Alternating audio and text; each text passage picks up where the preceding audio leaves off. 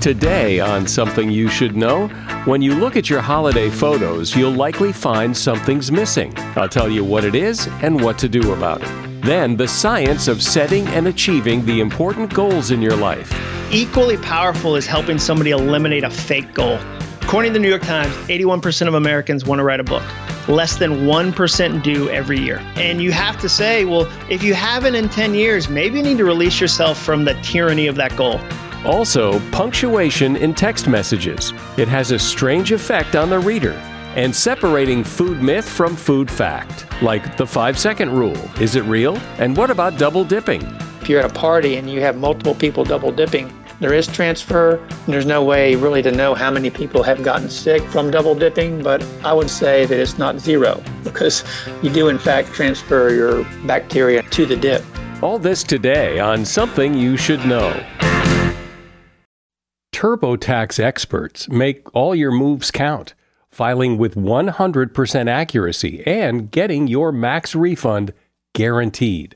So, whether you, say, started a podcast, or side hustled your way into some great concert tickets, or, or sold some cherished Hollywood memorabilia, switch to TurboTax and make your moves count. See guarantee details at turbotax.com/guarantees. Experts only available with TurboTax Live.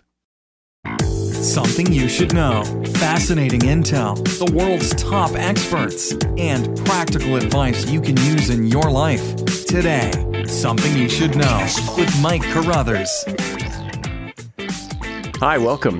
We start today with some advice I wish I'd heard a long time ago. This is so true. If you look back at holiday family photos in your house, you will probably notice something missing in those photographs grown ups, adults. We tend to focus most of our photo efforts around the holidays on the kids. And while that is perfectly natural, you really should take a lot of pictures of mom and dad and aunts and uncles and grandma and grandpa. Because in the years to come, when the kids are grown up and all those adults are not around anymore, your kids will wish you had taken more photos of those grown ups. Here are a few more holiday photo suggestions. Photos will deteriorate in a shoebox. They should be put in an album to protect them, plus, they're a lot easier to look at that way. And it's really a good idea to put a few words on the page next to each picture that identifies the people and places and feelings relating to that picture. This will help jog your memory long after you've forgotten just how special the event was and who those people are in that picture. And that is something you should know. Think for a moment of all the goals, projects, and tasks that you have started but never finished. Think also of all the goals you say you're going to start but never actually get around to starting.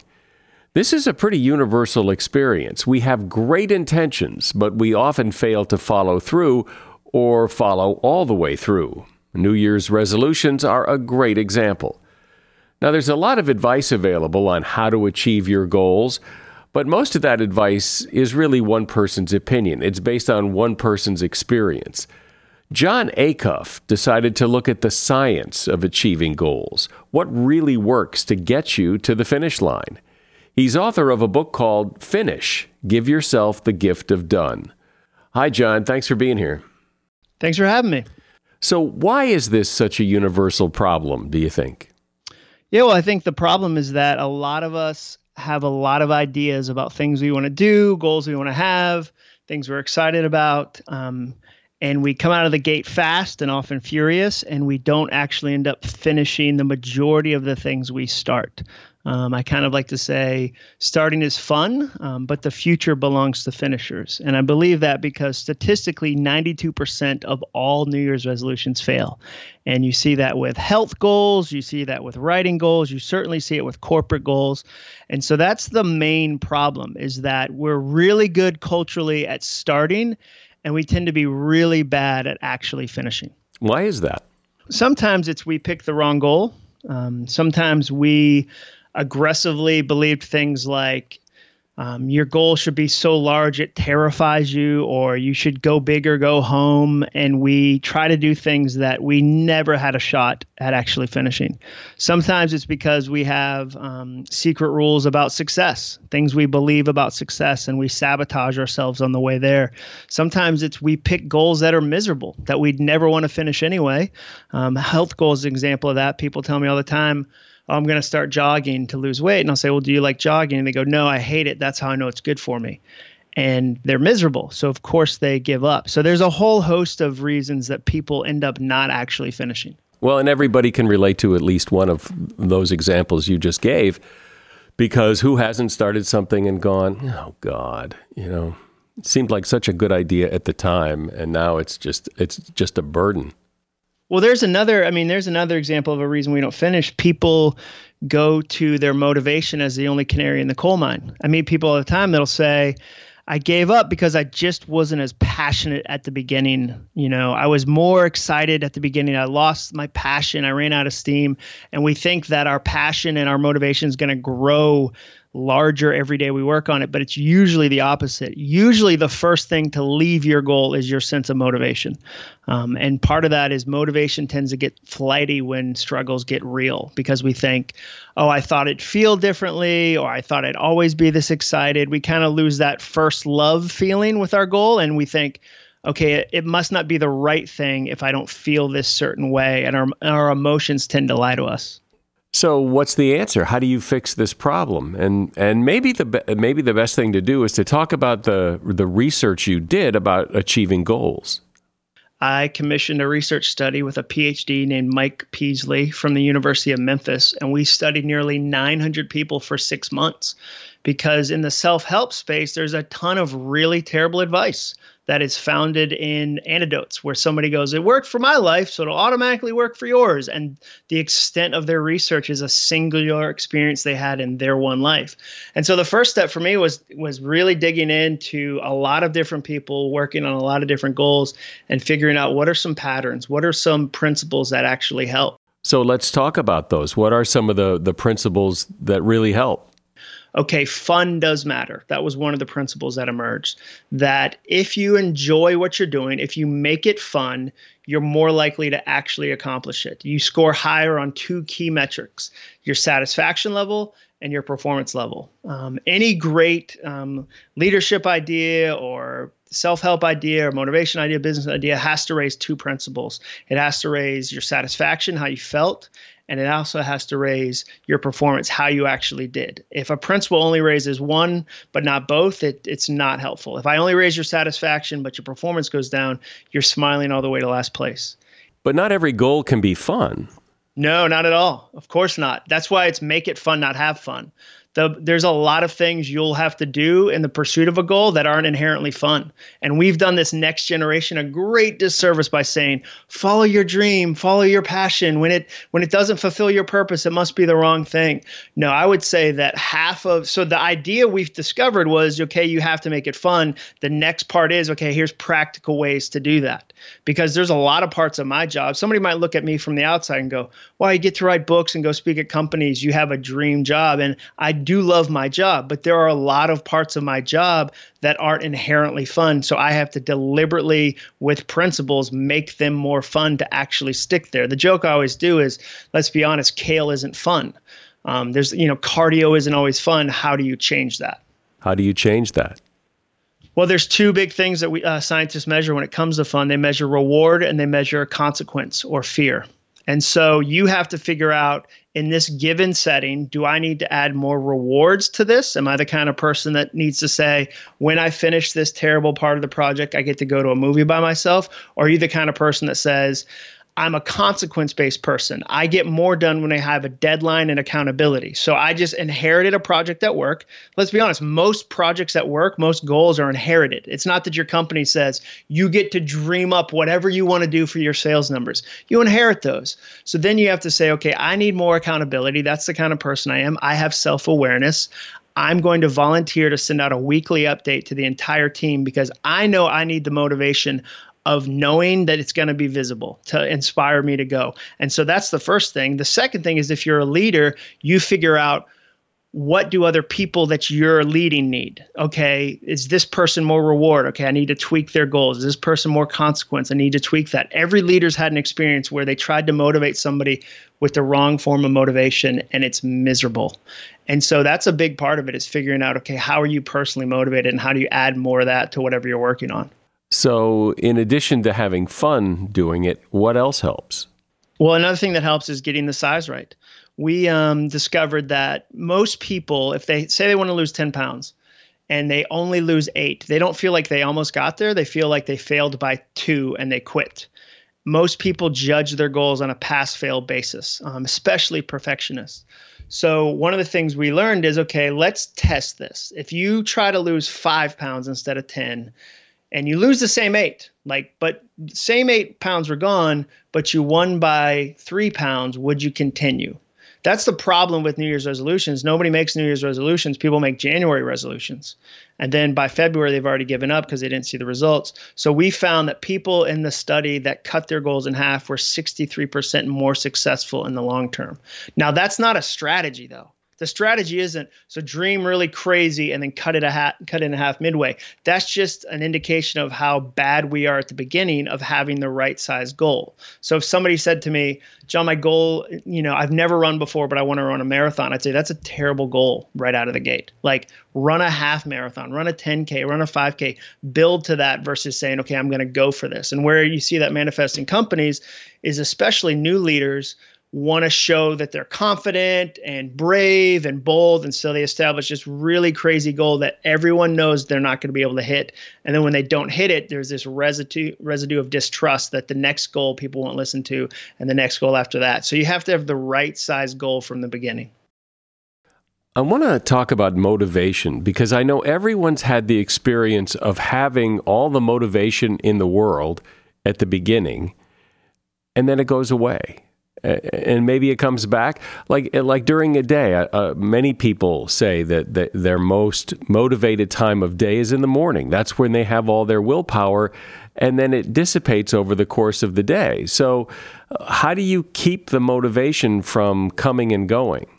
Yeah i mean motivation is really temporary.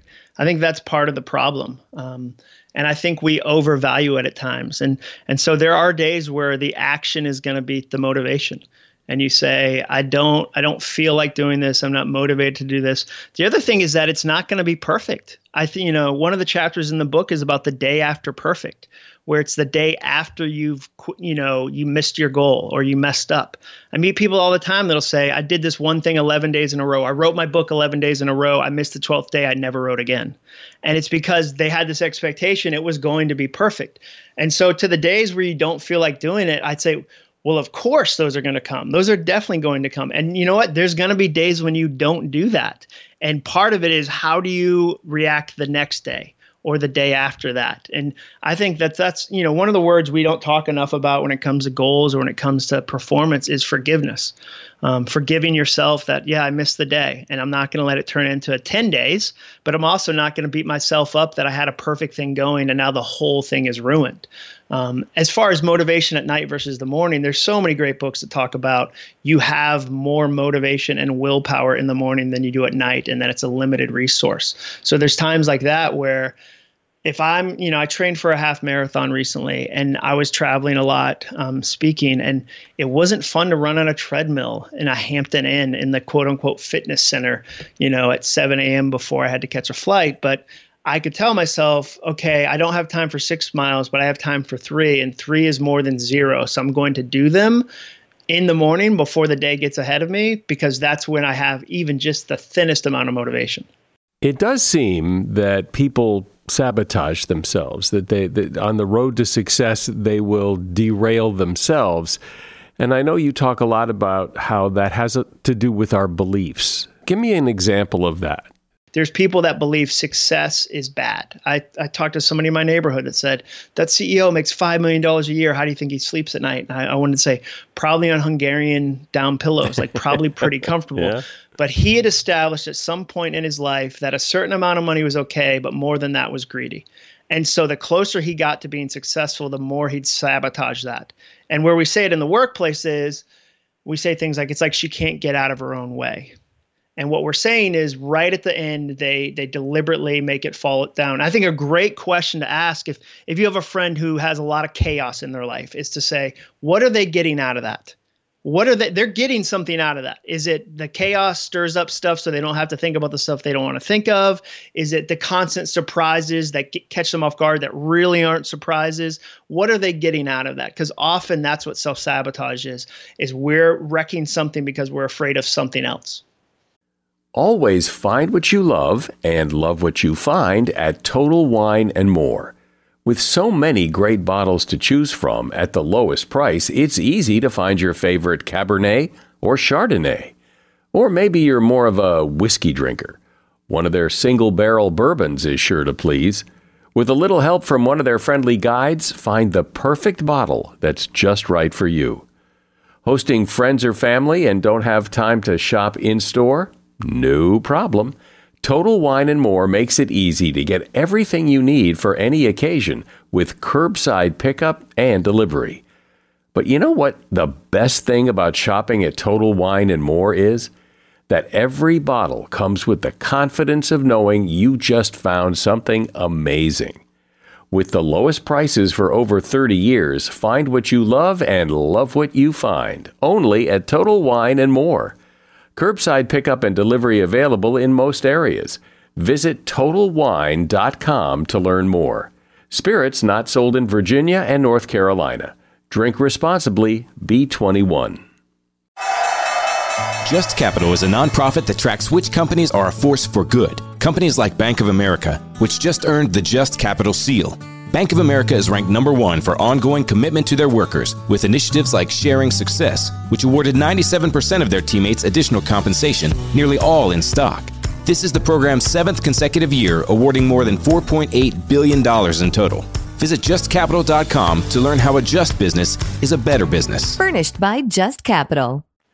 We're talking about the science behind how to start what you finish, how to achieve the goals you say you want to achieve. And my guest is Jon Acuff. He's author of the book Finish Give Yourself the Gift of Done. So, Jon, you were saying a while ago, we were talking about people who have these huge goals and that there's real value in uh, cutting your goals in half. But I've also heard other people say that for a lot of folks, uh, our goals are too small, that we need to think bigger. We need bigger goals. Well, I mean, I you know, I I think I'd have to see the research on that. I think there's a ton of research that um, supports the idea that manageable goals you build on have the potential to turn into habits, have the potential to actually be accomplished. I think there's a lot of rhetoric um, about, you know, you've just got to go for it. You've just, you know, like, and part of it's how we talk about starting. We say things like, well begun is half done, or the hardest part of any journey is the first step. And that feels, like great on a CrossFit wall or a mug with a unicorn on it. But then you unpack it and you go, what does that mean? Like I would encourage every listener, every motivational person you see on Instagram, ask what does that mean and where is their proof? Because what does that mean to well begun is half done? No, it no, it's not. Like it's not half done. If a surgeon said to you after I've made the first incision, I'm halfway done with your surgery, you would say, Where did you go to school? Like the hardest part of any journey is the first step. That's ridiculous. The middle is the hardest part. We have launch parties. I've never been to a middle party where a manager said, Hey, we're at the worst part of this project. Time for some cake. And so I think that sometimes I question rhetoric that goes, people are dreaming too small. Like I'd want to say to those people, well, let me see what they're accomplishing. Like, are they they actually wrote a chapter? I think it's completely fair to say people don't believe in themselves, and it's helpful to help them believe in themselves. And sometimes you need a kickstart to that. I think that there's a lot of people that like writing a certain amount in a month can be helpful because they're afraid to write 100 words so the goal of writing a thousand which seems huge actually pulls them into action but i think for an equal if not more amount of people um, they have this aggressive belief. They buy exercise equipment. They're, ne- you know, they don't ride a bike and then they buy a three thousand dollar bike and they're like, that's gonna do it, and then they never ride because they set this crazy goal. Yeah, but I understand that concept that starting is the hardest part. I mean, I can't tell you how many people, because this podcast is very successful. So I get a lot of people saying, Yeah, you know, I'd like to start a pod. I'm going to start a podcast.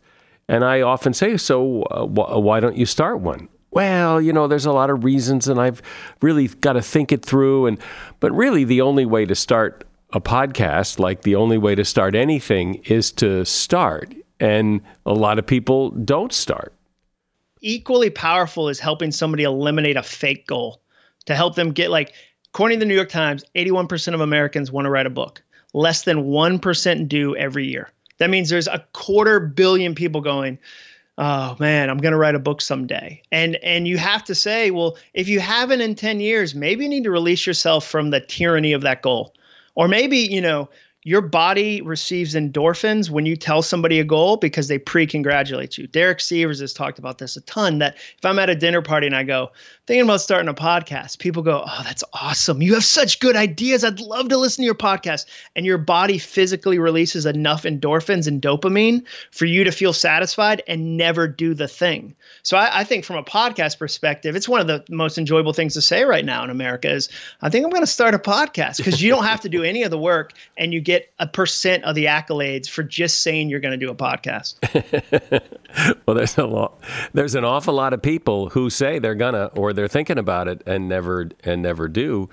Uh, because start- well, one of my one of my rules and why I love being on this podcast is that like I usually don't do new podcasts because somebody will go, I want you to be one of the first guests, but I know the chances that you continue it are very slim because it's challenging and there's you know what you do and, and the other thing is people who are good at it like part of the reason people tell you i want to do a podcast because they love your podcast is because you do it so well it looks easy and it's not.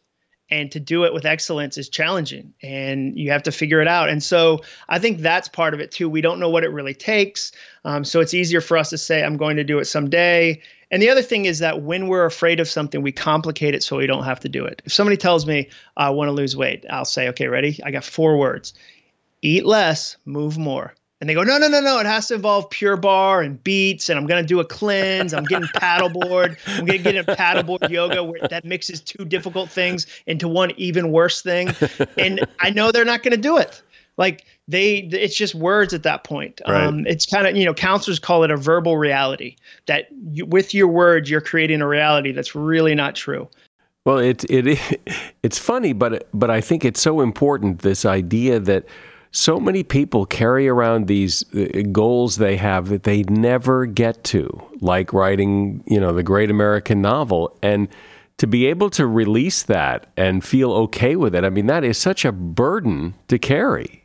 It's heavy. I mean, scientifically, you remember the incomplete things more than the complete things.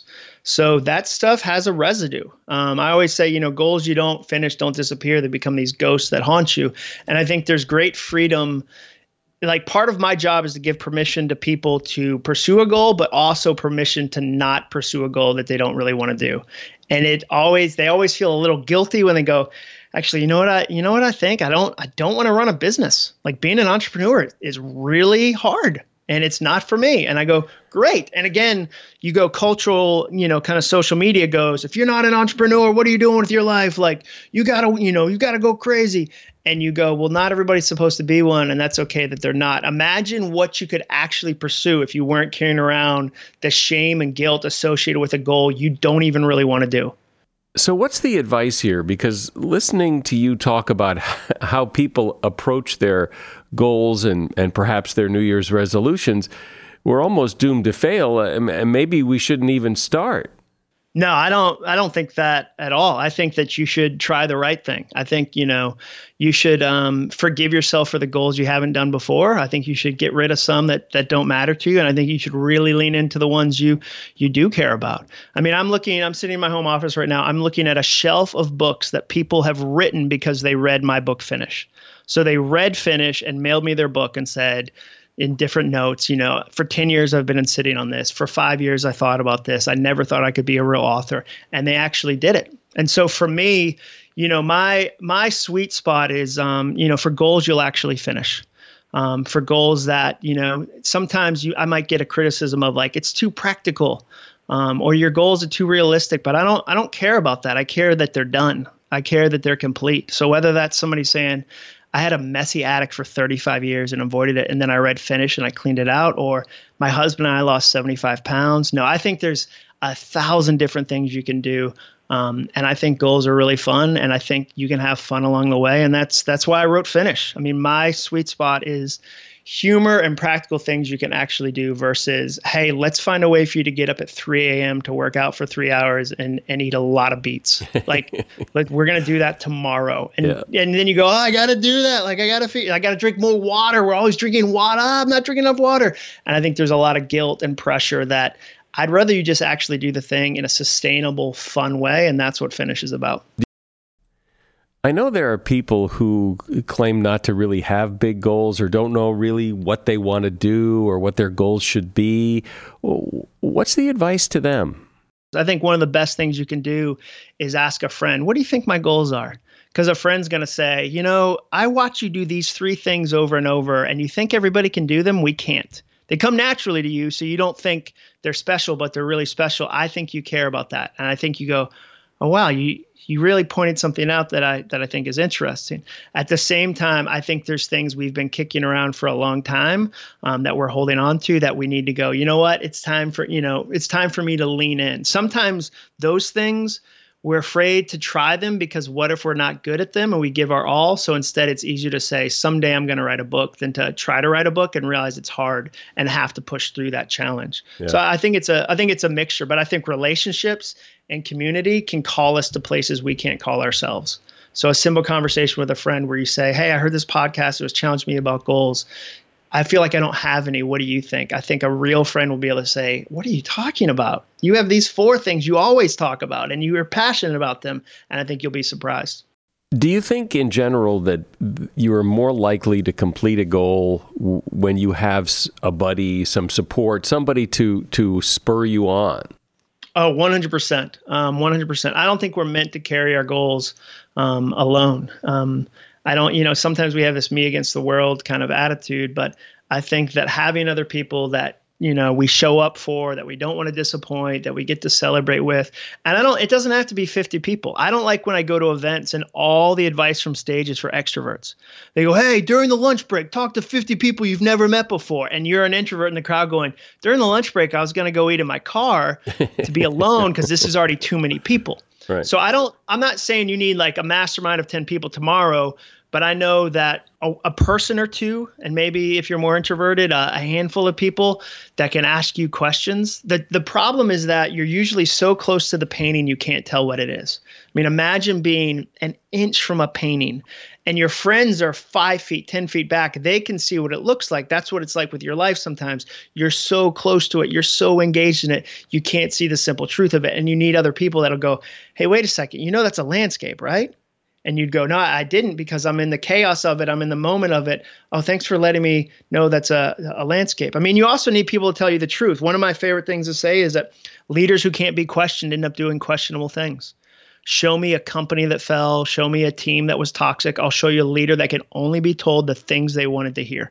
And you see that all the time in the news. Somebody that you can tell is isolated surrounded by yes people and then makes terrible decisions. And you go how did they get there they got there because a long time ago they surrounded themselves with people who were on their payroll but weren't their friends. Well, I like that your advice is grounded in the research and the science of what it takes to achieve goals, not just your own personal experience. And, in fact, some of it is even contrary to uh, a lot of what we've heard. Jon Acuff has been my guest. The name of the book is Finish Give Yourself the Gift of Done. And there is a link to that book at Amazon in the show notes. Thanks, Jon. Thanks for being here. Thanks. I've had a lot of fun today. So, what about the five second rule? Is it really a rule? And is double dipping really so bad? What about eating birthday cake after somebody's blown the candles out? Is that really gross? We're going to talk about all of those things and more right now with Paul Dawson. He is a scientist and professor at Clemson University, and he's author of the book, Did You Just Eat That? Hi, Paul. Welcome. Hello. Thank you, Mike. Glad to be here. So, one of the things I find interesting is how people tend to believe that hand sanitizer is kind of like magic that if, if your hands are dirty and you rub some of that on there that it says it kills 99.99% of the germs so you're good to go but it doesn't really work that way does it uh, actually bacteria is very difficult to kill on any surface once it's attached and and your hands included you know, if you imagine probably seeing pictures of your hand magnified or hands magnified with fingerprints there's nooks and crannies and valleys and whatever where bacteria can hide and attach and once they do that, they are very difficult to kill. And so you're right. I mean, one thing is you, they're there, but you're probably not killing them, all of them, even with alcohol sanitizer. Yeah, I've heard I've heard that, and that really washing your hands is always going to be a better option than than hand sanitizer. But, but let me ask you this, because I've got two boys, and I remember as a kid, you know, when you come to the table to eat dinner, you've got to wash your hands first. And you know, it seems like it makes common sense, but but how important is it? I mean, wh- what's the worst that could happen if you didn't? The surfaces they have touched before they come to dinner is where they're going to pick up uh, cold, flu, and anything contagious to get sick. In that way, we actually have to have either a virus or a bacteria enter our body some way. And food is a good way for that to happen, right into your digestive system. You know, we can also get it touching our nose or our eye, or put our hands in our mouth but also touching food and then eating it is a way that can happen. So So let's run through some of these and since it's in the title of your book, what about what about the 5 second rule? Is it a is it a real rule? I mean, I've heard that it really depends, that the answer is always going to be it depends on the food, it depends on where you drop it, it just depends. Uh, the first question, as you said, mentioned, it depends on where you drop it, uh, and more than really the type of food, because really any food is going to pick up bacteria. You could walk around dropping food and eat it probably your whole life and never get sick. But if you do drop it on a surface that's contaminated, the five second rule won't work. Uh, so five second rule is really a myth. It's going to pick it up immediately if it's touched. That's you know pretty much common sense, but uh, we actually went and did a study and kind of put some numbers behind that. And when you say on a contaminated surface, are most household surfaces contaminated? The answer to that would be no. Uh, but then there are certain areas that are contaminated, and, and a real cross contamination area would be an area prep food prep for if someone's handling raw meat or food that may have a contamination on, a, on a surface, and someone goes behind them and makes a sandwich, then they're in danger of picking up, or they just drop food on that surface and pick it up and try to eat it. It's going to be dirty. It, it's going to be contaminated. Uh, another really uh, severe, I guess, condition area would be in a hospital obviously would probably want to, wouldn't want to eat drop food in a hospital because you know that area is even though they sanitize a lot is is uh, people are there because they're sick and there's yeah. a lot of uh, potential illness. What companies would you want to work for?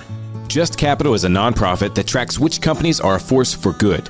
Companies like Bank of America, which just earned the prestigious Just Capital 2024 seal. Bank of America is ranked number one in the banking industry and number one for their ongoing commitment to workers offering best in class benefits, including a minimum wage of $25 an hour by 2025. Visit justcapital.com to learn how a just business is a better business. Furnished by Just Capital. Hi there.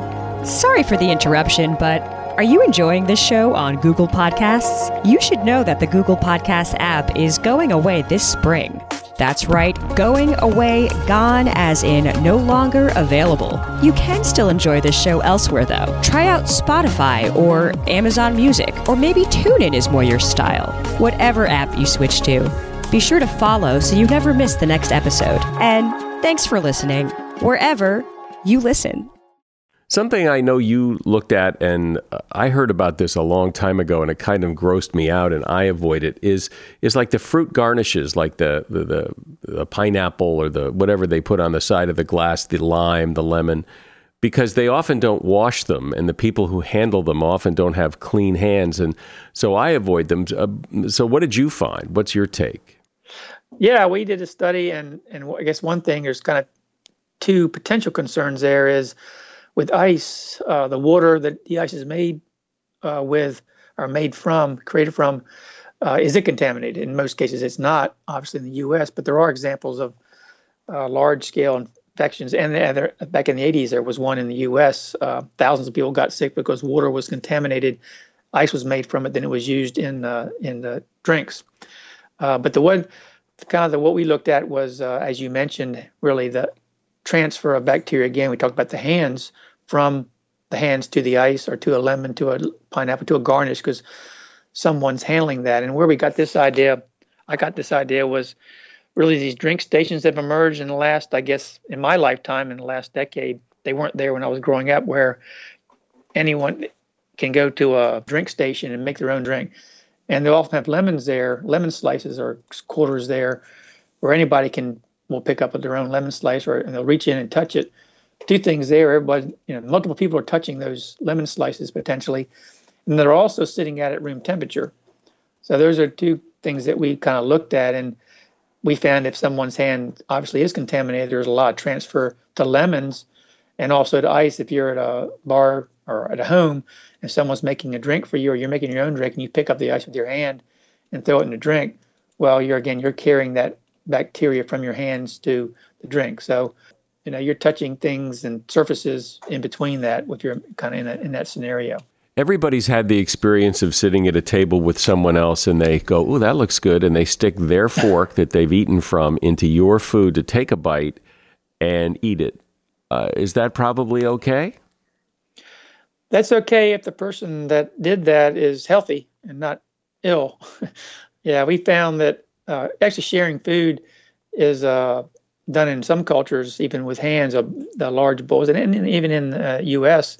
Uh, with popcorn, as an example, we're reaching in with our hand, or you know, like you say, sharing with a spoon or fork, and we found uh, that there was a lot of transfer of bacteria from the mouth to the food, whether it be soup, rice, uh, or popcorn, from the from the oral cavity. And again, that is where this of year coming up, the flu virus, common cold, that's where it originates. It has to transfer from person to person, usually from the oral cavity. So that would depend again on who you're sharing it with. There's some risk there of a transfer of bacteria or, or a virus from person to person.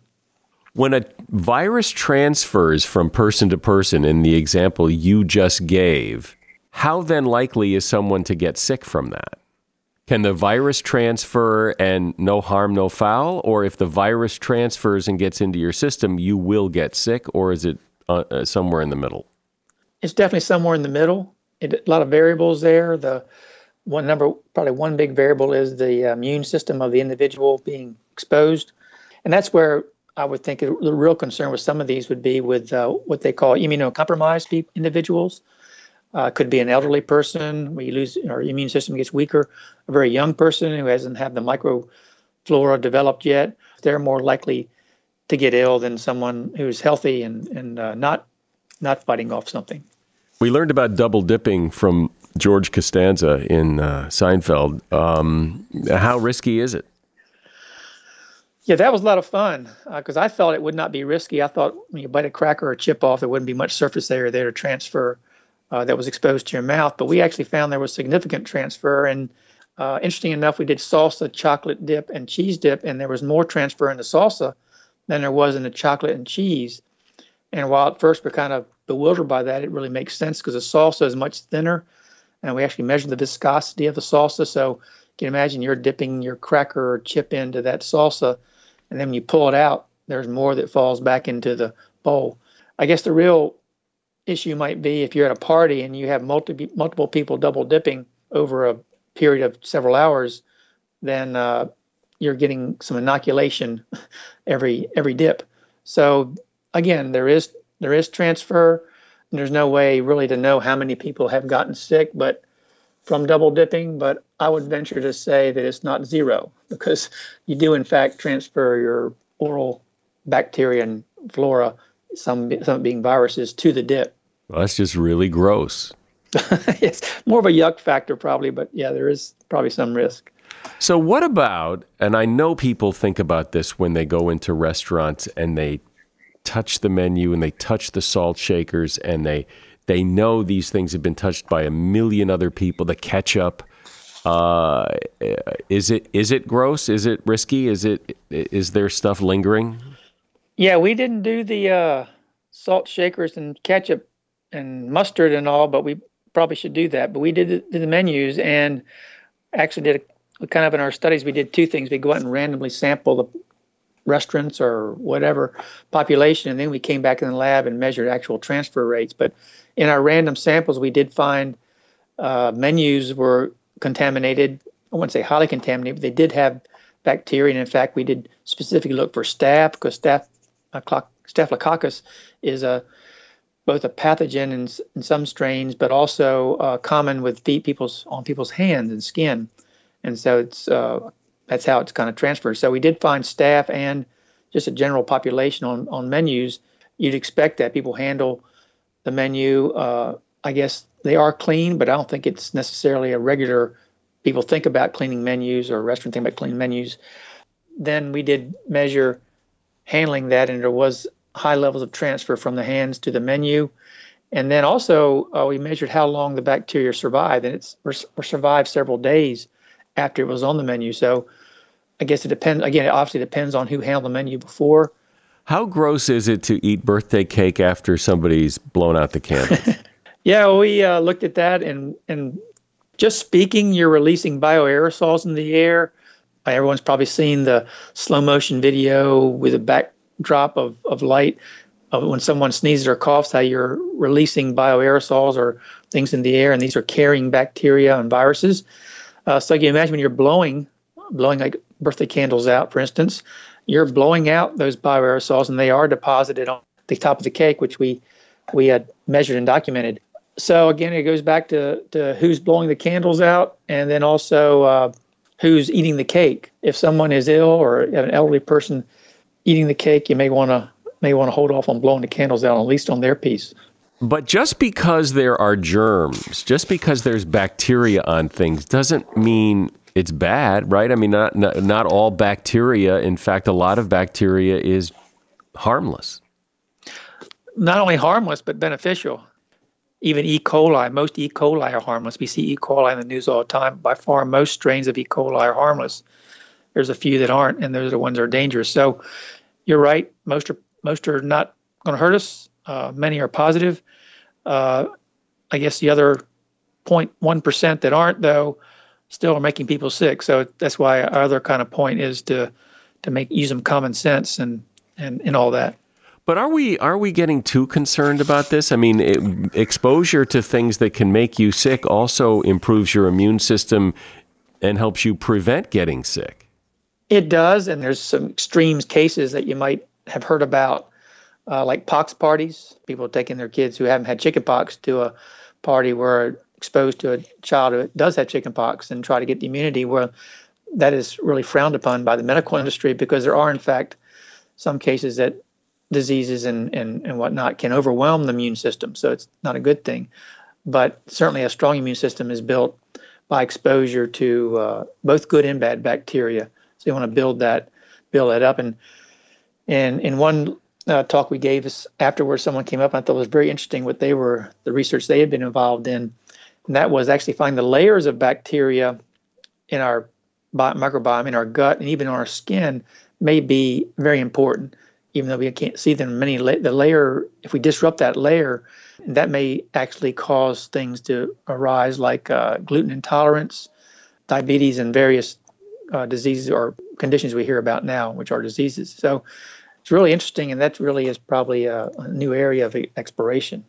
You talked earlier about hand sanitizers, and I wanted to ask you because pretty much every hand sanitizer says on the label that it kills 99.9% of the germs.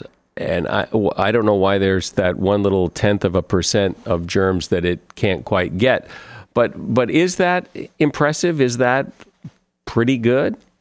Yeah, yeah, that's uh, that's one thing we talk about is that that number sounds impressive, but in fact, if you have a very highly soiled hand or surface, let's say, and it typically be could be a million bacteria, uh, you kill uh, 99%, you're still going to have 10,000 bacteria left. Uh, so if it's a pathogen in there, it's certainly enough to make you sick. So that 99.9% uh, you know, bacteria are on surfaces in what called in the log scale. So there's a million to 10 million to 100 million in some cases bacteria if it's a very uh, soiled or contaminated surface. And killing 99.9% uh, is not going to make that surface uh, sterile or, or, really safe. Uh, your hands are, depending on what you've been doing, uh, may not be that dirty. But on the other hand, if you've been handling uh, very contaminated material or surfaces, then they could be that contaminated. And not, they get down in the nooks and crannies and under your fingernails, and you're not sure the alcohol sanitizer is getting in there. So uh, the 99.9% may not be what we think it is. Well, it's fun to talk about the, the five second rule and double dipping, and, and it's good to get the science behind it. And, and so much of it, from what you say, is, is really it's common sense. It's like what your grandmother told you. You know, uh, wash your hands before you eat and uh, keep your germs away from other people. Paul Dawson's been my guest. He's a scientist and a professor at Clemson University, and he is author of the book, Did You Just Eat That? And there is a link to his book in the show notes. Thanks, Paul. Oh, thank you very much, Mike. Have you ever thought about adding punctuation in a text message? Well, as it turns out, when it comes to text messages and punctuation, less is more. Research published in the journal Computers and Human Behavior shows that when you put a period at the end of a text message, people perceive it as less sincere than no punctuation at all. On the other hand, an exclamation point at the end makes it seem super sincere.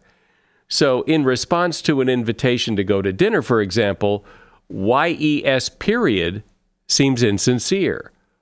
YES seems more sincere, and YES with an exclamation mark seems extremely sincere.